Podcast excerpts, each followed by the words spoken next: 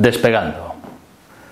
Este es el título, es la primera página de un manual práctico de ocupación, para que todos lo puedan entender, para que todos puedan aprender a ocupar viviendas. Es fácil, es sencillo de encontrar este y otros manuales, aunque todos se basan más o menos en el mismo y se encuentran todos en Internet. Es curioso el contenido de estos manuales. Al principio podemos leer quiénes somos, de qué se trata, y es interesante.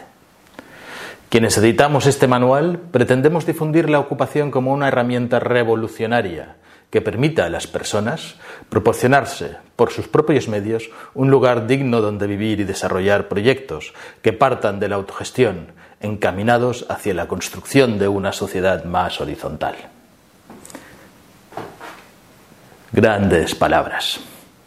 La autogestión de uno mismo. La autogestión para tener los medios suficientes para crear una sociedad mejor, más justa. Se cae por su propio peso Quitar a los demás lo que les pertenece no es autogestionarse. Quitar a los demás lo que les ha costado tanto, tanto tiempo de conseguir y tanto esfuerzo como es una vivienda, una casa, algo que vale muchísimo dinero, no es hacer una sociedad más justa. No es hacer una sociedad más horizontal. Es atacar la propiedad privada. Es robar. No es un movimiento social justo como se pretende vender. Se pretende vender en estos manuales una historia, una historia de la ocupación, una historia de reivindicaciones de la clase oprimida. Lo que se lee entre líneas es un resquemor. Un resquemor que, sin embargo, tenemos que comprender, porque no todo el mundo sigue teniendo las mismas oportunidades. Sin embargo, este no es el camino. Las personas que defendemos la ocupación tomamos y no pedimos porque creemos que las ideas se plasman caminando, que si creemos en una idea y la legitimamos, tenemos que luchar, asumiendo lo que eso pueda significar. Tomamos y no pedimos. Tomamos porque nos da la gana. Tomamos porque somos mejores que nadie, porque tenemos más derechos que nadie y porque nuestros derechos están legitimados y son inalienables. Eso es robar. Tampoco podemos obviar que las fuerzas de la izquierda participan del orden establecido. Una vez que entran en el juego, han terminado convirtiéndose en elementos conservadores y reaccionarios. La penalización de la ocupación en España, en la reforma del Código Penal de 1995 y con los votos del PSOE e Izquierda Unida, puede servir de ejemplo. Por tanto, debemos tener claro que las conquistas sociales a lo largo de la historia han sido fruto de la lucha contra la clase privilegiada y que las reformas han sido una respuesta de esta al empuje externo que amenazaba su existencia misma. Palabras revolucionarias. Revolución. Trasnochadas. Hoy existen unos estados que garantizan derechos, o al menos lo intentan, que es lo importante. No siempre lo consiguen y siguen habiendo desigualdades. Hay que mejorar, hay mucho que mejorar, pero este no es el camino. Vi una vez una película en la que un padre reñía a su hijo y estaba muy, muy decepcionado, muy, muy afligido, porque había cometido el peor de los pecados. Le decía, solo existe un pecado en este mundo, y el pecado es robar. Robar dinero, robar caramelos, robar la mujer de otro, robar la casa de otro, todo es robar. Y de estos derechos individuales, derechos individuales llevados al extremo, están aprovechando los movimientos revolucionarios de ocupación, están aprovechando las mafias y también los utilizan aquellos que están realmente en un estado de necesidad y ocupan porque no tienen otro lugar donde vivir. Quizá esta mezcla es explosiva, pero hay que diferenciarla. Vamos a intentar que nosotros, los demás, los que creemos en que las cosas tienen que hacerse de una forma relativamente ordenada y con respeto de las libertades y de los derechos de todos y cada uno de nosotros, podemos defendernos de esta situación. Ellos tienen un manual, nosotros intentaremos dar algunos consejos.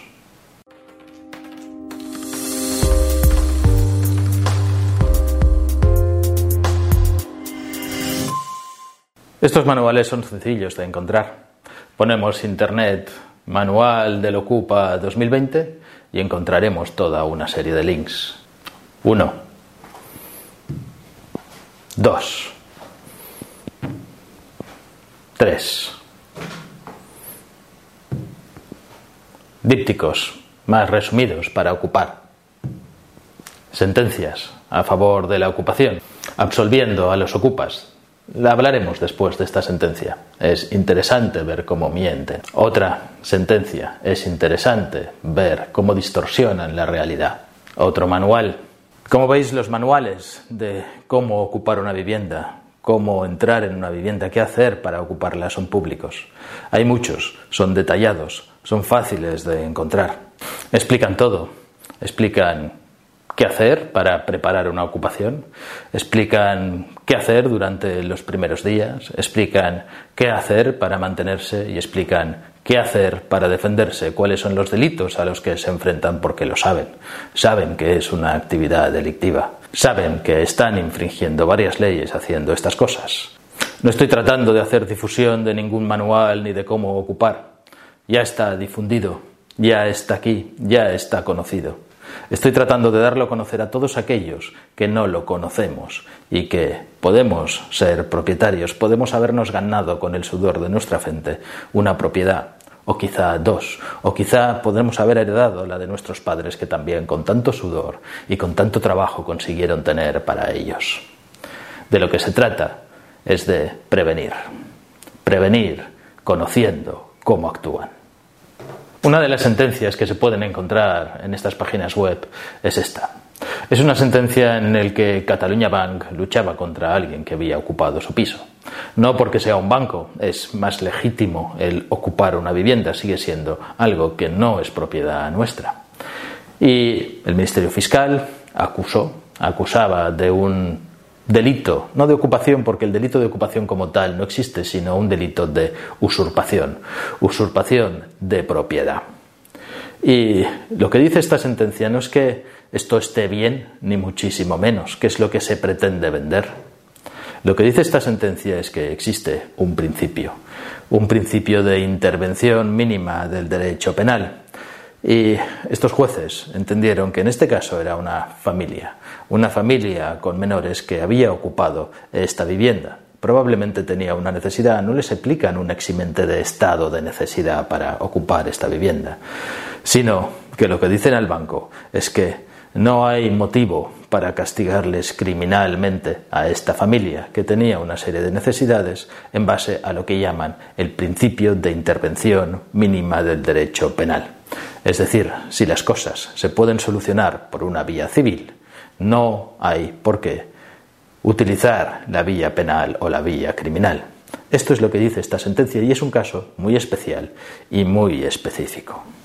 Esta otra es más reciente, es de 2019 y también se publica como un triunfo. Un triunfo de los ocupas que estaban en esa vivienda. También es otro caso especial.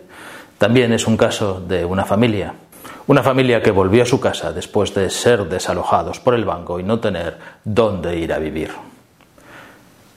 De lo que se trata es de que el banco permitió de alguna manera que se instalaran en su antigua casa, que vivieran en su antigua casa durante ocho años, sin decir nada.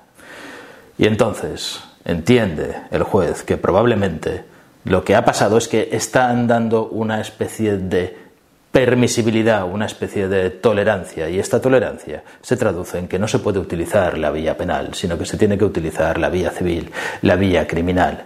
Quizá esta tolerancia sea un precario. Un precario es alguien que está en una vivienda sin contrato, no que la ha ocupado, sino que está en la vivienda sin contrato, pero con la tolerancia del propietario. Este es un elemento importante que tendréis que tener en cuenta, pero no es ninguna victoria de ninguna ocupación. Primero sepamos de lo que hablamos, en concreto, el artículo 245 del Código Penal. No existe como tal el delito de ocupación, no se denomina ocupación, se denomina usurpación. Y dice que el que con violencia o intimidación en las personas ocupare una cosa inmueble, derecho real inmobiliario de pertenencia ajena, se le impondrá además de las penas que incurriere por las violencias ejercidas, la pena de prisión de uno o dos años, que se fijará teniendo en cuenta la utilidad obtenida y el daño causado. Esta es la primera parte, pero habla de daño a las personas, que se ejerciere violencia a las personas. El que entra violentamente en una casa o coaccionando a alguien para entrar en una vivienda. Pero si esto es una casa desocupada, ¿qué ocurre? Es el punto 2. El que ocupare sin la autorización debida un inmueble, vivienda o edificio ajenos que no constituyan morada o se mantuviera en ellos contra la voluntad de su titular, será castigado con la pena de multa de tres a seis meses. Es decir, la ocupación, ocupar una vivienda vacía, una vivienda que no es de nadie, y mantenerse en ella. Luego la jurisprudencia acaba diciendo que ese ocupar o mantenerse en ella contra la voluntad de su titular quiere decir también que la ocupación tiene que tener una vocación de permanencia, que esa ocupación no puede ser puntual o no puede ser temporal. Si nosotros ocupamos una vivienda para ir a dormir y al día siguiente salimos y luego nos vamos a dormir a otra, no estamos ocupando nada porque no tenemos ninguna vocación de permanencia. No estamos cometiendo este tipo de delito. Los ocupas utilizan un poco esta voluntad de permanencia para igual ocupar centros sociales. Centros sociales como los llaman ellos, en realidad son edificios o varias viviendas que han sido ocupadas, pero lo que hacen es que van alternándose, viven unos, viven otros, entran unos, entran otros, no hay una vocación de permanencia y por eso pueden escapar a veces de la comisión de este delito porque no existe esta vocación de permanencia. La pena es de multa. Multa que significa, al fin y al cabo, un dinero. Dinero que si no se paga se puede convertir en unos días, unos días de arresto, cambiar estas multas por unos días de arresto. Lo que ocurre es que es pequeño. Teniendo en cuenta que la multa se calcula según los ingresos que pueda tener cada uno, eh, se impondrían normalmente pues multas, dijésemos, pequeñas. Vamos a poner que una multa de 10 euros al día. Si estamos hablando de que se impone una multa de tres meses son 90 días. 90 días es una multa de 900 euros, que además los ocupas, que no suelen tener tampoco un trabajo estable, ni oficio, ni beneficio, y por eso están ocupando, no van a pagar y que les importa muy poco. El proceso de una ocupación para los ocupas se inicia buscando, buscando algo que ocupar, buscando una vivienda que ocupar. Incluso establecer una vigilancia para estar seguros de que la vivienda está desocupada para no cometer el delito más grave, sino cometer la usurpación leve. Y recomiendan también intentar saber eh, de quién es esa vivienda, ir al registro de la propiedad, pedir una nota simple al registro de la propiedad, porque si es de un banco mejor que eh, de un particular, porque el banco tendrá más dificultades para el desahucio, no podrá utilizar, por ejemplo, el desahucio express, y asegurarse de que no es una morada, una vivienda habitual de una familia. ¿Qué podemos hacer los demás para que esto no ocurra? Pues estar atentos. Intentar que la vivienda no esté mucho tiempo desocupada, intentar que alguien, un amigo o un vecino, de vez en cuando vaya, ponga luz, eh, haga algún gasto, recoja cartas, eh, suba, baje la persiana, si es una vivienda a la que vamos pocas veces y que no esté o no tenga la apariencia de abandono, para que así los ocupas no se fijen tanto en esa vivienda, no se fijen tanto en ese lugar que ocupar. Lo segundo es el modo de acceso, el modo de entrada. Los manuales explican cómo entrar sin hacer mucho ruido, cómo coger una escalera o qué decir si alguien pues pasa por la calle y dice qué haces con una escalera y pasa un policía, excusas, excusas que pueden ser relativa o más o menos creíbles un poco a veces estúpidas, como decir que está arreglando la línea eléctrica y entonces se ha puesto un mono de arreglo de la línea eléctrica, en fin, toda una serie de cuestiones que sirven o pueden servir para excusas cuando alguien les pregunte qué están haciendo, si están intentando acceder por una ventana. Explican cómo romper esa ventana para no hacer ruido y aconsejan, en la medida de lo posible, no romper nada, tanto para que no vea nadie que hay algo que está roto y si se rompe entonces repararlo, como para que no les persigan también por un delito de daños, de haber hecho daños a alguna propiedad que fuera una propiedad ajena. Y principalmente no es que eso les importe, lo que les importa es que no parezca, sobre todo en los primeros días, en los primeros momentos, que esté ocupada. ¿Qué es lo que nosotros podemos hacer para evitar ese momento de ocupación o para reaccionar de una forma rápida a esa ocupación. Claro, si esto es una casa que está abandonada a muchos kilómetros de, los vecinos o de un vecindario, es una casa en el campo, va a ser muy difícil que tengamos una ayuda de los vecinos, va a ser muy difícil que tengamos una colaboración. Lo único que podremos hacer en estos casos es haber instalado una alarma, una alarma que suene con conexión directa a la policía para que nos avise de que están entrando en nuestra casa. En los otros casos, la colaboración de los vecinos, al igual que los ocupas buscan también la colaboración de los suyos, es importante. Si nosotros sabemos que nuestro vecino no está en casa y, resulta que hay alguien que está entrando en la vivienda, pues estará pasando algo, podremos tratar de avisarle. ¿Y por qué esto es importante el comentar a nuestros vecinos? Oye, nos vamos a marchar unos días de vacaciones, si tú te quedas, por favor, estate atento a que no pase nada en casa, no le he dejado las llaves de, casa a nadie, no tiene que venir nadie. Son precauciones que se pueden tomar e incluso darles un teléfono de contacto para poder eh, accionar. Lo importante es la rapidez en la actuación cuando una vivienda es ocupada. Corre por internet el bulo de que la policía si actúa en las primeras 48 horas pues puede desalojar sin necesidad de una orden judicial, pero en verdad no es así. Este plazo de 48 horas no existe, no lo dice ninguna ley, no lo dice ninguna norma. Lo que dice la ley o la norma es que la policía puede entrar en una vivienda solo en determinados casos. Uno de ellos, cuando se está cometiendo un delito flagrante, cuando se está cometiendo en ese momento el delito. En el caso de ocupación tenemos que entender esto como 24, 48, 72 en realidad. No hay ningún plazo de tiempo. Sí que podemos entender que se ha pasado bastante tiempo y ellos ya son poseedores, ya han tomado la posesión. Entonces la policía no podrá entrar si han ocupado. Y aquí estaréis pensando, pero también me pueden haber entrado a robar. Digo, sí, puede que sea un robo, no necesariamente sea una ocupación, pero los ocupas ya cuentan un poco con que esto puede ocurrir. Porque si fuera un robo, si estuvieran robando en una vivienda, la policía podría entrar directamente a hacer un desalojo y a detener no a los ocupantes, a los ocupas, sino a los que serían entonces ladrones. Los ocupas lo saben y por tanto en las primeras horas toman precauciones, hacer ver que están viviendo en la vivienda, poner platos, comida, que si alguien entra o abre la puerta de la casa, pues vean que hay una casa, una comida que se está sirviendo, que llevan tiempo en esa casa y que están viviendo en ella efectivamente, colgar una pancarta en la ventana que diga que están ocupando la vivienda. Pero esta es una de las posibilidades que tenéis de reaccionar. Si vosotros os enteráis que de repente alguien está en vuestra casa, lo que podéis pensar es que están robando y lo que podéis denunciar es un robo y al menos acudirá la policía inmediatamente a ver qué es lo que está ocurriendo. Si no es un robo y es una ocupación, la verdad es que vosotros no tenéis por qué saber si están ocupando vuestra casa o si os la están robando. La permanencia. La permanencia es uno de los puntos claves de todo este embrollo. Os comentaba que para cometer el delito es necesario, los jueces entienden que sea necesario que alguien viva permanentemente o que tenga la intención de quedarse a vivir permanentemente en la vivienda. Claro, es un delito pequeño, no importa. Por tanto, los ocupas intentarán acreditar esa permanencia.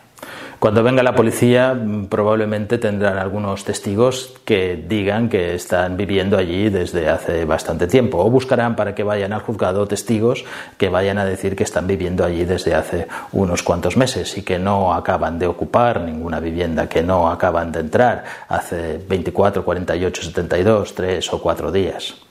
También vosotros podéis tener testigos que digan que vosotros estabais en la casa hace dos días y que os habéis marchado, que habéis hecho una visita y que no había nadie en esa vivienda. Claro, al final será el juez el que tenga que decidir si da o no da esa orden, la policía, si decide actuar o no actuar. Pero los que sean ocupas y estén fichados probablemente tendrán una serie de antecedentes que se consultan siempre en el juzgado de guardia cuando se abre un procedimiento. Si ya es alguien que es un ocupa habitual, lo normal es que sea un ocupa, lo normal es que se dé esa orden, lo normal es que la policía actúe. Lo normal es que la policía produzca los, desalojos cuando tenga pruebas y cuando tenga suficientes indicios de que esto está ocurriendo. ¿Qué es lo que tiene que hacer la policía en estos casos?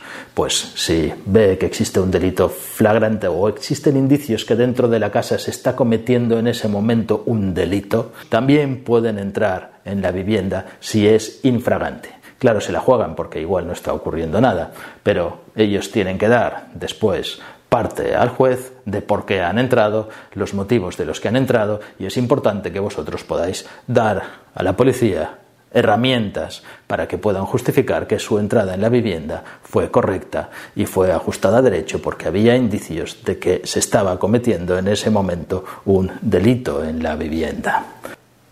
Si vosotros podéis proporcionar estas, vamos a llamar, herramientas al juez y también a las fuerzas y cuerpos de seguridad del Estado, es más fácil que vosotros obtengáis la posibilidad de intervención y desalojo relativamente rápido. Y si con todo esto no conseguís un desalojo inmediato, no os queda más que la vía judicial. Ya vosotros a elegir si la vía penal o la vía civil. Podéis elegir el desahucio express. Así que esta es la forma en la que os podéis defender de la ocupación, en la que nos podemos defender de la ocupación de viviendas. Es sencillo, colaboración de los vecinos, asegurar las entradas y, si es posible, poner una alarma que avise directamente a la policía y actuar rápidamente antes de la permanencia y no vayáis nunca solos a ver a un ocupante. No vayáis nunca solos a hacer nada de todo esto, sino que ir siempre junto con alguien, junto con algunos, si es posible, para poder tener testigos de todo lo que ocurre y denunciar de forma inmediata. Eso no quita que si realmente es una familia en un estado de necesidad, vosotros podáis ser, si queréis, permisivos, si queréis darles una posibilidad de tener un contrato de quedarse en la casa durante un cierto tiempo. Pero es vuestra decisión, es vuestro acuerdo, no el que nadie os impone, no aquel al que nadie os obliga. Y ciertamente nos podemos sentir mal cuando tengamos que echar a una familia, cuando tengamos que desalojar a una familia que tiene necesidad. Esa es nuestra decisión si queremos o no queremos hacerlo.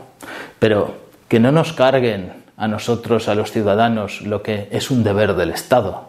Es el Estado el que tiene que proporcionar una vivienda digna a todo el mundo. Es el Estado, los servicios sociales los que tienen que velar para que todo el mundo tenga viviendas, tenga lugares donde estar, viviendas de protección oficial, albergues para las gentes, para las personas que lo están pasando mal y no tienen a nadie, no tienen el lugar donde acudir. Es el Estado el que no debe cargar sobre sus ciudadanos todos sus deberes y es lo que parece que algunos no entienden, que carguen sobre los ciudadanos y sobre las empresas los deberes que debían de cumplir ellos y que deberían hacer cumplir ellos como Estado y como institución. Si te ha gustado el vídeo, suscríbete. Dale al like, dale a la campanilla para recibir notificaciones de los nuevos vídeos. Gracias por aguantar hasta el final y poner vuestros comentarios que seguro que serán útiles a todos los que quieran leerlos.